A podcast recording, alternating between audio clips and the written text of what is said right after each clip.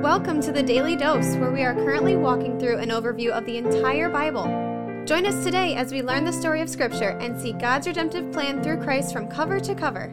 Let's listen to Matt Reisetter, Director of Christian Crusaders and the Cedar Falls Bible Conference. Today we're going to be in Mark chapter 15, verses 16 through 20. Jesus is mocked. We did a devotion on the parallel text to this one in the book of Matthew. That's chapter 27, verses 27 through 31, episode 583, and you can go check that out. The reason I'm doing this devotion on a very similar text to that one is I'm going to talk about something slightly different than what I talked about in that one. And in short, it is a call for those of us who are followers of Christ, those of us who trust Him as our Lord and Savior, a call for us to be okay with being mocked. In fact, to embrace the mockery that should naturally come to anybody who believes Scripture is true, follows Jesus Christ, and lives their lives based on those realities. Let's look at what the text says. Chapter 15, verse 16. And the soldiers led him away inside the palace, that is, the governor's headquarters, and they called together the whole battalion, and they clothed him in a purple cloak and twisting together a crown of thorns, they put it on him. They began to salute him. Hail, King of the Jews. By the way, you can go back to that devotion in episode 583, Matthew 27, 27 through 31. And I talk about the irony of them mocking him as king, since when this is all said and done and Jesus returns a second time, he will return as a conquering king. If you want to hear more about that, go back to that episode. Verse 19. And they were striking his head with a reed and spitting on him and kneeling down in homage homage to him. And when they had mocked him, they stripped him of the purple cloak and put his own clothes on him, and they led him out to crucify him. So today's devotion goes somewhat alongside what I talked about in yesterday's devotion, where I warned us to beware of our desire to satisfy the crowd. Today we might say that in a different way. Beware of the desire to not be mocked. I think that not being mocked is one of the highest values that I see people espouse in their lives today. People are willing to do or say almost anything anything to avoid being mocked. And when you're talking about non Christians who don't know Jesus, who don't have faith in Christ, who don't have an eternal perspective, who don't have the hope that comes to those of us who have received the message of the gospel, when you're talking about people who don't know Christ, it's understandable. If I'm just going to live on this earth for three score and ten years, I want to go along to get along. I don't want to rock the boat. I don't want to create a stir. I just want to be well respected, live out the American dream, and get as much out of this life as I can. And I don't need mockery to be part of it. I actually think that's a very reasonable perspective for somebody who doesn't know Jesus Christ. But what should be highly concerning to us is when people who claim to know Christ don't have a viewpoint or aren't living in any way that is different from the rest of the people in the world who don't know Christ. There's not really any room to say, I'm a follower of Christ, but I'm just going to kind of hide back here and do whatever I can so that nobody mocks me. There are likely many people who profess to be Christians who are terrified at the notion that somebody who they work with, or their neighbor, or a family member would ever find out that they actually believe that the Bible is God's inspired word, or that they actually believe that the things in the Bible about who Jesus was are literally true, or that things in the Bible that prescribe how we should live or what we should believe about this issue or that issue are actually in alignment with what I believe. People are terrified to be mocked or thought less of because of their faith in Christ. I have to admit to you that to some degree I was one of those people. And I suppose there might be some elements of that that still creep up within me today. But I was blessed with a season of my life where I was involved in a political campaign where I was mocked and derided and belittled for believing things and saying things that were in alignment with my faith in Christ, my trust in God's word. And I'll admit that it's no fun to go through at the time, but the fruit of that for me was very, very good. I learned to come to terms with the fact that there's no escaping mockery for those of us who walk with Christ. If you are like I was, afraid of being belittled or looked down on or thought less of or mocked because of your alignment with Jesus Christ and with the scriptures, check out what Jesus said in Matthew chapter 5 verse 11 and 12. Blessed are you when others revile you and persecute you and utter all kinds of evil against you falsely on my account. Rejoice and be glad, for your reward is great in heaven for so they persecuted the prophets who were before you. This doesn't say that we should walk around willy nilly looking for reasons to be mocked, putting our neck out there and saying outrageous things just to draw the ire of the world so that we can claim that we're mocked for Christ's sake. We don't have to be sadistic about this, but we got to be realistic about it that if Jesus was treated this way by the world, those of us who bear his name and are serious about following him should expect to be treated somewhat similarly. The truth is, we're going to get off way easier than he did. After all, we don't have to bear the sin of the world and pay the penalty for it. He did that in our place so that we could receive his righteousness and receive the penalty we owe for our sin Mark paid. Thanks to his resurrection from the dead and thanks to God giving faith to us that we could put in Christ. These days I get the opportunity to coach high school boys in the game of basketball at a Christian school. One of the things I love about competitive sports at that level is that it gives these kids a little bit of a taste of mockery. You go into an opponent's gym, hostile environment, you miss a free throw or you airball a three pointer or you miss a breakaway layup, and the student section from that other side is going to let you know about it. In fact, you don't even have to do anything wrong before they start letting you know about it. That's just the nature of high school sports. And the moms of our boys sitting in the stands might not like it, and I don't really like it either, in as much as it reflects on us not performing well on the floor. However, as a means of preparing these young men to be men of God who serve Jesus Christ the rest of their days, Lord willing, to get just a little taste of mockery and realize at the end of the day that it's not a big deal, it doesn't really matter, just might help them take steps toward embracing the mockery from the world that will come their way as adults who live for and serve Jesus Christ. I wonder if you've had any formative experiences that have allowed you to experience mockery and see that it's not the end all be all that we need to avoid at all costs. If so,